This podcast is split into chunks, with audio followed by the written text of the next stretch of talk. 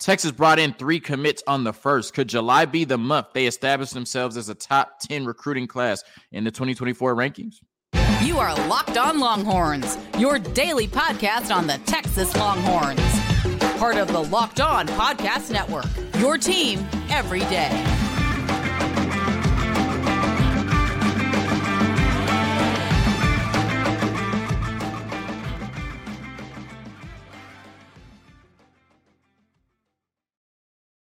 On Longhorns, the show, Jonathan Davis, your host. Today's episode of Locked On Longhorns is brought to you by FanDuel Sportsbook, the official sportsbook of Locked On. Make every moment more. Visit FanDuel.com/LockedOn today to get started. On today's episode of Locked On Longhorns, we are discussing the 3 commits on Saturday, your 3 newest Longhorns, Parker Livingstone, Jordon Johnson Rubell, and Alex January. Then we're talking about Josh Pate saying that Xavier Worthy could win the Heisman. I guess he could win the Heisman, but I'll tell you why he likely won't. And last but not least, the power of Twitter. Thousands of people gave their opinion on Steve Sarkisian over the weekend. I'll read you some of the best responses. We discuss all of that and more on today's episode of Locked On Longhorns, part of the Locked On Podcast Network, your team every day. So last week on one of my shorter but better episodes, we discussed the impact of Texas recruiting momentum right now and how their recruiting momentum far outweighed their recruiting ranking, which at that point was 47th on 24/7. And I made the mistake of coming on the show saying that we were 47th on 24/7 without mentioning the other sites, because I realized that, you know, people go to different sites for their information. So that's my fault. You know, there were a couple of people in the comments that were like, where'd you get 47 from? Right. You know, so currently, after 3 commits on Saturday, we are 32nd on 24/7, 16th on 3. That's a big discrepancy. And then 30th on Rivals, looking to make some more noise. Jordan Washington, 3-star tight end out of Houston, Langham Creek High School, will commit today. A lot of people feel like he'll commit to the Longhorns. So an opportunity for Texas to rise up a little bit higher in those rankings as well. But like I said, on Saturday, we brought in 3 commitments, and Texas is starting to push towards that top 10 class. And I think eventually they will be top 10, possibly even top 5 in the overall rankings. And then somewhere in that metric in terms of the average player ranking as well, because we know that Texas will not only have one of the top ranked classes, but they'll have some of the better players in that class in 2024, hopefully in Kobe Black, Ryan Wingo, and Colin Simmons, 3 5-stars who would be really good at the 40 acres. But let's talk about the 3 players that pledged to play at the University of Texas on Saturday, starting with Parker Livingstone, one of my favorite players in this class. He just screams Texas. All right, if you saw his commitment video, it was so Texas, from all of, you know, the little pictures of him as a little kid, wearing all of the UT gear. He did a commitment video out on the water. He had his whole family in Texas gear. It was just hilarious, right? He screams Texas. He was on his visit in a cowboy hat and a burnt orange Carhartt shirt or whatever it was. Like, he just screams Texas. He's going to be a really good player here. 6'3", 185. As I mentioned last week, he's a deep threat, right? And to play receiver in Steve Sarkisian's system, you have to win down the field, right? And he's able to do that really well. Great speed, ran a 21.6 in the 200. If you watch his highlight tape, it's just straight deep balls and screens, right? It looks a lot like Isaiah Nayor at Wyoming, right? Nino from Nino's Corner Sports said that, and then Steven from Fanatics Perspective said that as well in our chat, right? It just looks like Isaiah Nayor. Everything's down the field. He's just dominant. And he's also a willing blocker, right? And we see that a lot with Jordan Whittington. That's a huge part of our offense, being able to block for the running backs on the outside, but also being able to block for the other receivers on those short routes, right? And you see that a lot on his tape, Parker Livingstone doing that. Just a really gritty and willing blocker, has reliable hands. You know, he's a hands catcher, not a body catcher, and can catch the ball in traffic. You'll see a couple of tough one-handed catches on his tape. He really goes out and gets the ball, contested catches, not just those catches in traffic, but the jump balls as well, right? The 50-50 balls, or 75-25 balls, I like to call them, in favor of the offense, in favor of Parker Livingstone. Just a really good player and somebody that can win in a lot of ways, especially at his size, 6'3", 185. Would not be surprised if he's playing closer to 200 by the time he takes the field at Texas. And now your 2024 outlook in the wide receiver room looks as such. Jontae Cook, DeAndre Moore, Ryan Niblett, Freddie DeBose Jr., Parker Livingstone, possibly Isaiah Nayor, and hopefully you're adding Ryan Wingo or Micah Hudson to that mix. Very confident in the 2024 receiving room. They should be very good in their first year in the SEC.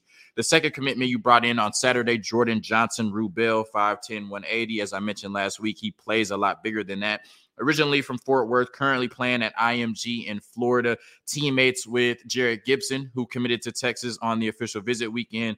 Coincidentally, right now, according to 24/7, right, your two highest commits in this class, both from IMG in Florida. And Jordon Johnson Rubell is just a violent, small safety who plays a lot bigger than what he's listed as. Versatile, can play multiple positions, right? He can play that safety position. He could play some corner if you need him to. Definitely can come down in the slot and play in the box or cover running backs and tight ends out of the backfield. He can play in the box or deep. So whether you need him at the one deep or the two deep safety position, or if you need him to play around the line of scrimmage to control the run game or possibly even blitz the quarterback, he can do that as well. A very smart and instinctual defender. He's also a very physical hitter, right? Don't let the 5'10", 180, don't get him messed up. Don't get it twisted, right? He will put you on your back, and he can cover. And, man, I think that's almost imperative nowadays in these passing offenses for a safety to be able to come down and play some man coverage as well. He can do that. So when you look at the 2024 outlook for the safety position, and I should have said this with the receivers, this is not including what they might do in the transfer portal. You have B.J. Allen, Warren Robertson, Larry Turner Gooden, Derek Williams, and Keaton Crawford, and Jordon Johnson Rubell. That's not including, I would assume, that this is the last year for Jaron Thompson, Michael Taft, and Jalen Catalon. But if one of them or more of them were to come back for another year, I think that would be the more the merrier and best case scenario for Blake Gideon in that safety room. But I really like the outlook of 2024. Pretty much every player I've mentioned was a blue chip safety out of high school. And that's a position that's going to be really important for you going into the SEC. And then the third commitment, the one that we probably were least expecting, we had a feeling that Parker Livingstone and Jordon Johnson Rubell would announce to Texas on Saturday, but Alex January, D-tackle out of Duncanville, Texas, also made his pledge to play at the University of Texas on Saturday. He is a legacy. His dad played linebacker at Texas in the 80s. He's also teammates with Colin Simmons, so you're trying to get that Jared Gibson and Jordon Johnson Rubell connection, and also that Alex January and Colin Simmons connection, right? And he helped anchor a state championship D-line next to Colin Simmons at Duncanville. And when you look at the 2024 outlook of the D tackle position, this was huge. Still think Bo Davis has some more work to do on players like Dominic McClendon. There's another brother out of Florida. I can't remember his name right now, but Texas is trending towards him. But we need to bring some beef into that interior defensive line room because, you know, we're possibly losing Tavondre Sweat, Byron Murphy, and Alfred Collins after losing Keandre Coburn and Moro Ojimo last year, right? So you have Sudhir Mitchell, Trill Carter, Aaron Bryant, Vernon Broughton, and Alex January right now, possibly Jere Bledsoe as a tweener next year, and you likely would look into the transfer portal and see if you can bring in some reinforcements that way. So three commitments on Saturday, possibly one today in Jordan Washington, the tight end out of the Houston area. You're still waiting on those high 4-stars and 5-star players to commit to really, you know, jump this class to the top of the rankings. But like I said, Texas has a lot of momentum on the trail right now, as evidenced by the three commitments on Saturday, the one possible commitment today, and the run they could possibly go on in July. A quick word from our sponsors, and then I'm going to tell you why Josh Pate made the argument that Xavier Worthy could win the Heisman, but I don't see that happening this season. Take your first swing at betting MLB on FanDuel and get 10 times your first bet amount in bonus bets up to $200. That's right. Just bet $20 and you'll land $200 in bonus bets, win or lose. That's $200 you can spend betting everything from the money line to the over-under to who you think is going to hit the first home run, all on an app that's safe, secure, and super easy to use. Plus, when you win, you can get paid instantly. There's no better place to bet on MLB than FanDuel, America's number one sportsbook. So sign up today and visit FanDuel.com/lockedon to get up to $200 in bonus bets. That's FanDuel.com/lockedon. FanDuel, the official partner of Major League Baseball. I'm going to say this really quickly. Shout out to the Astros. They took care of business, taking 3 out of 4 against my Rangers this weekend in Arlington. We are still up 3 games in the division. You know, y'all still got to catch us, but did a really good job this weekend. I'm not a hater, so I'll shout out the Astros on the podcast while still saying that the Rangers are 3 games up in the division. The division still goes through Arlington at this point.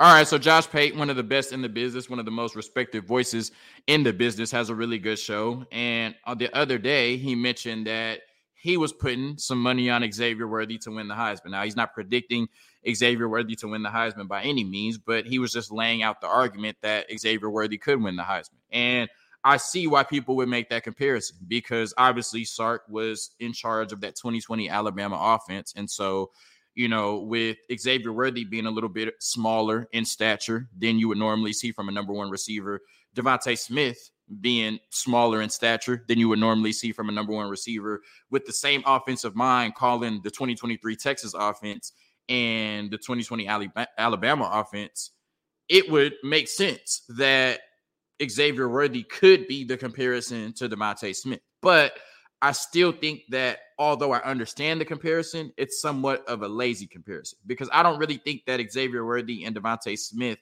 play alike at all. Right? I just think they both happen to be small receivers that are the best receivers on their team currently. And there's a lot of people that would tell you they think that A.D. Mitchell might even be better than Xavier Worthy, and that will show this year, right? So Xavier Worthy could win the Heisman. I guess any player in the country could win the Heisman. Jalen Ford could win the Heisman, right? If he were to have that crazy of a year. I just don't think it's likely that Xavier Worthy does win it this year. And I think if anybody were to win it from the Texas Longhorns, it would be Quinn Ewers. So I'm going to go through the reasons why I don't think that Xavier Worthy will win the Heisman this year. And this isn't the hardest argument I've ever had to make, but you know, I think when Josh Pate says something, people listen. And so I think that, you know, he's not the only one that has made the comparison between 2020 Alabama and 2023 Texas. But like I said, I think it's more of a lazy comparison than one that has a lot of, what's the word I'm looking for? Validity to it, right? So the first reason why Xavier Worthy likely won't win the Heisman this year, and to clear this up for any Texas fans, I think Xavier Worthy is going to absolutely ball this year, right? So me saying he won't win the Heisman does not mean he's going to have a bad year, right? First reason he won't win the Heisman is because Texas won't go undefeated, right? We know that going undefeated is a big part of, or Heisman, winning the Heisman, a big part of that is team success. That's the way I wanted to put that, right? We saw this year, Max Duggan didn't have one of the three best years in college football statistically, but his team went undefeated in the regular season, and he was the face of it. So he was in New York at the end of the day with a chance to win the Heisman, right? For Texas to have not only a Heisman candidate or a Heisman winner, they're either going to have to go 11-1 in the regular season or go undefeated, and in both cases, probably win the Big 12 championship. And I just don't see that happening this year. I do think they win the Big 12 championship, but I don't think they go undefeated or go 11-1 in the regular season. Of course, Alabama went undefeated. That was the biggest reason they had a Heisman winner. I think Texas would have to achieve that level of team success to have one. I don't think they will. I think 10-2 is the ceiling in the regular season for this Texas football team. Barring voter fatigue, I think Caleb Williams wins it again, right? When you put up a season of 4,919 total yards and 52 touchdowns last year, and in his third year now under Lincoln Riley, there's a chance he can be better, and USC can have more team success than they had last year. Plus, he'll have all of the hype coming from the NFL and college football. He's already being compared to Patrick Mahomes. He's already the consensus number one pick in the NFL draft. That'll take place almost a year from now. So all year, you're just going to get crazy ESPN, Fox, NFL, NCAA hype regarding Caleb Williams. You're going to get that USC hype that people have been reaching for since, you know, the Pete Carroll era. It's just going to be a lot of Caleb Williams, right? Front page Caleb Williams, first story Caleb Williams. Everything's going to be about Caleb Williams, and that's going to propel him to probably winning another Heisman. Plus, I think he'll just ball out again like he did last year. Quinn Ewers won't have the year that Mac Jones had in 2020, and that's no disrespect to Quinn Ewers. I think Quinn Ewers is going to be absolutely amazing this year. But Mac Jones was amazing in 2020, like one of the best collegiate seasons we've ever seen from a quarterback, and it doesn't get talked about enough, right? Najee Harris was amazing, had 30 touchdowns that year. Doesn't get talked about enough because we only talk about DeVonta Smith. It's like whoever gets the hardware gets immortalized and everybody else gets forgotten about, right? Mac Jones went crazy that year, 4,500 yards, 41 touchdowns, only 4 interceptions on 77% completion percentage. I think Quinn Ewers will be amazing this year, but I don't think Quinn Ewers will make the jump to be as good as Mac Jones was in 2020. And I think for Xavier Worthy to win the Heisman, you would need a quarterback to be as good as Mac Jones was in 2020 or better. No disrespect to Quinn Ewers. I think he's going to be absolutely amazing this year. I think he solidifies himself as a top either first round or second round draft pick this year after this season. but I don't think he has the season that Mac Jones had in 2020, which likely will mean that Xavier Worthy won't have the season that DeVonta Smith had in 2020. Alabama's offensive line that year had 2 first-round picks and a very high second-round pick in Evan Neal, a top 10 draft pick, Alex Leatherwood, a top 20 draft pick, and Landon Dickerson was the 37th overall pick. When you're looking at this offensive line right now, the only player that's projected to start that I can say comfortably will be a top first or second round draft pick, and I think he'll be a top 10 pick, is Kelvin Banks, right? So that 2020 Alabama offensive line was better than what Texas is rolling into the season with. Xavier Worthy won't have DeVonta Smith's season. Now, I think that Xavier Worthy will be great, but I just don't think he's as good as DeVonta Smith, period, right? I don't think they play the same. When you look at DeVonta Smith, yes, he's small in stature, but he plays like a number one receiver, right? He can go up and get the ball. He can win contested catches. He plays a lot bigger than his size. I've never heard anybody accuse Xavier Worthy of playing bigger than his size, right? And still, to this point, coming into the season, we think that, I shouldn't say we, I think he has questionable hands at time and questionable ball tracking skills. Also, sometimes on deep balls, there's questionable effort if the ball's not coming right to him. That does not describe DeVonta Smith at all, right? DeVonta Smith is an absolute dog at receiver, and I think if they didn't have A.J. Brown, he would be a legit number one for Jalen Hurts. That season, he had 117 catches, 1,800 yards, and 23 touchdowns. I just don't see Xavier Worthy reaching those numbers this year. One, because I don't think he's as good as DeVonta Smith, and that's no disrespect. I think Worthy will ball out this year. I think he will get drafted in the first 2 rounds, but also Texas has more weapons to spread the ball too. When you look at that season, Jalen Waddle got hurt, and that's a big reason why DeVonta Smith was featured the way that he was. But outside of that, it was John Mechie, Najee Harris, and Jaleel Billingsley, right? Texas has more weapons to spread the ball to than they had in 2020. And that's part of the reason that DeVonta Smith was so dominant. So, look, I think that Quinn Ewers will have an amazing year. I think Sark will be on as a play caller this year. I think that Xavier Worthy will go absolutely crazy this year, have his first 1,000-yard season. I think he'll have 15-plus touchdowns. I think Texas will have team success, will win 10 games, and will be in the Big 12 championship game and ultimately win it. But I think you have to have a special legendary type season for a wide receiver like Xavier Worthy to win the Heisman. And I just don't see that happening this year, even though I think Texas will be really explosive on offense. A quick word from our sponsors, and I'm going to read you some of the best responses to Josh Pate. What are your honest thoughts on Steve Sarkisian thread?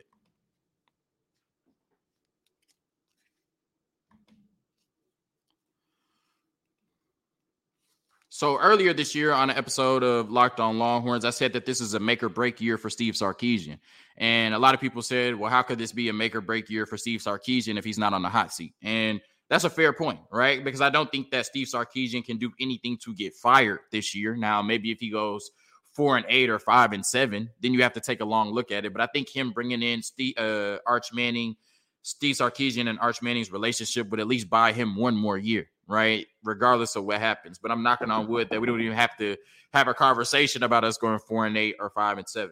But I do think it's a make or break year for Steve Sarkisian, because I think that he is one of the few people in this business that have been around as long as Steve Sarkisian have been, and the jury is still out on them. Like, by this time, usually we would have put a label on somebody and we would have stuck to it, right? But I think most people would acknowledge that Steve Sarkisian is a great offensive coordinator, one of the best offensive minds in college football. I think most people would acknowledge that Steve Sarkisian is a very likable person. And even though he's coached at USC, Alabama, and Texas, 3 of the most hated schools in the country, I think if he were anywhere else, people would root for him to win. You know, it's kind of like Dak Prescott being the Cowboys quarterback. There's really nothing bad to say about Dak, but he's the Cowboys quarterback, so we have to find bad things to say about him. But he's a great person. I think Steve Sarkisian, most people like him. And I think most people acknowledge that although he has not won on the field yet, he is an excellent recruiter. And if given time, you know, based on his previous situations, he can get over that hump and win at a high level, right? But he's also yet to do it. So I think most people are just kind of in the middle, right? We know he's great offensively. We know he's a great recruiter, has not won on the field yet. But I don't think there's too many people saying he will never win at a high level on the field, right? Of course, there's some people saying that, but I think most people are in the middle. And that's why I think this is a make or break year, because he said it himself, like year 3, this feels like his team. And everybody looking at the current situation that Texas is in, way more talented than their counterparts in the Big 12 in their last year in this conference, it feels like there's no reason why Texas should not win their first Big 12 championship since 2009. So I think after this season, if Steve Sarkisian does meet or exceed expectations this year, then we will all say he's a great offensive mind, he's an excellent recruiter, and he's shown that he can win at the highest level at a school like the University of Texas. If he does not reach expectations this year with this roster, we will say he's a great offensive mind. He's been able to recruit really well, but for some reason, he can't get over the hump. For some reason, he still is chasing that 10 wins in the regular season type of season, or just 10 wins period type of season for Steve Sarkisian. That's why it's make or break, because this is the year of grace for Sark, right? If he does not win this year, then everybody who was on that he could do it one day will lose confidence. And everybody who was saying he won't be able to do it will say, I told you so. And there won't be a ton of faith or confidence towards the contrary, where it's like, just give him more time, right? At this point, if he can't do it this year, when will he be able to do it, right? So Josh Pate, once again, put a thread out on Twitter and said, what is your opinion of Steve Sarkisian? And I went through thousands of responses, so you wouldn't have to, just to read some of the best ones. And pretty much everybody is saying what I've said thus far, right? There's people that are in the middle. There's people on one side of the spectrum, and there's people on other sides of the spectrum. But the majority of people are taking 2023 as a wait-and-see year for Sark, and they're going to base their opinion on him based on what he's able to do with probably the best situation he's ever been in this year as a head coach. So I'm going to read, I think, either 6 or 7 of my favorite responses to Josh Pate's question, which is, what is your opinion of Steve Sarkisian? Right? Elite offensive coordinator, great recruiter, still yet to prove that he can win as a head coach. I was also of the opinion that Texas never should have hired him as head coach to begin with. That's a fair assessment. I've heard Texas fans say that. I think he'll prove you wrong this year. Greatest first half coach in the history of college football. I can't deny that, right? I wonder what people were thinking when we were up 28-7 on Oklahoma in the Red River Shootout. Like, I wish I could just go back to that time and ask everybody, what are your thoughts on Steve Sarkisian right now? Because I promise you people would have thought we were back at that point. Top 2 quarterback developer, elite recruiter, genius offensive mind, has not fully clicked with on-field results yet. Like grandma says, it's a have-not, not a can-not. I think that's perfect, right? It's a have-not. Like he hasn't won yet, but it's not a can-not. I absolutely think he can. Elite recruiter, solid program builder, and might be a top offensive mind in the sport. Still lots to prove as a head coach, but we should come to the final conclusion on this sooner than later. That's all I'm saying, right? Like this year we will know if he's an elite recruiter and an elite offensive mind or if he's a really good head coach, right? Right now it's one or the other, right? Hopefully he can put them all together. Elite offensive scheme, play designer, elite recruiter, needs to prove he can coach his squad to the promised land, must be better at adjusting in the second half when the defense figures out how to resist his game plan, has everything needed to break through in 2023. No excuses. I completely agree with all of that. His past haunts him, talking about, what happened at USC.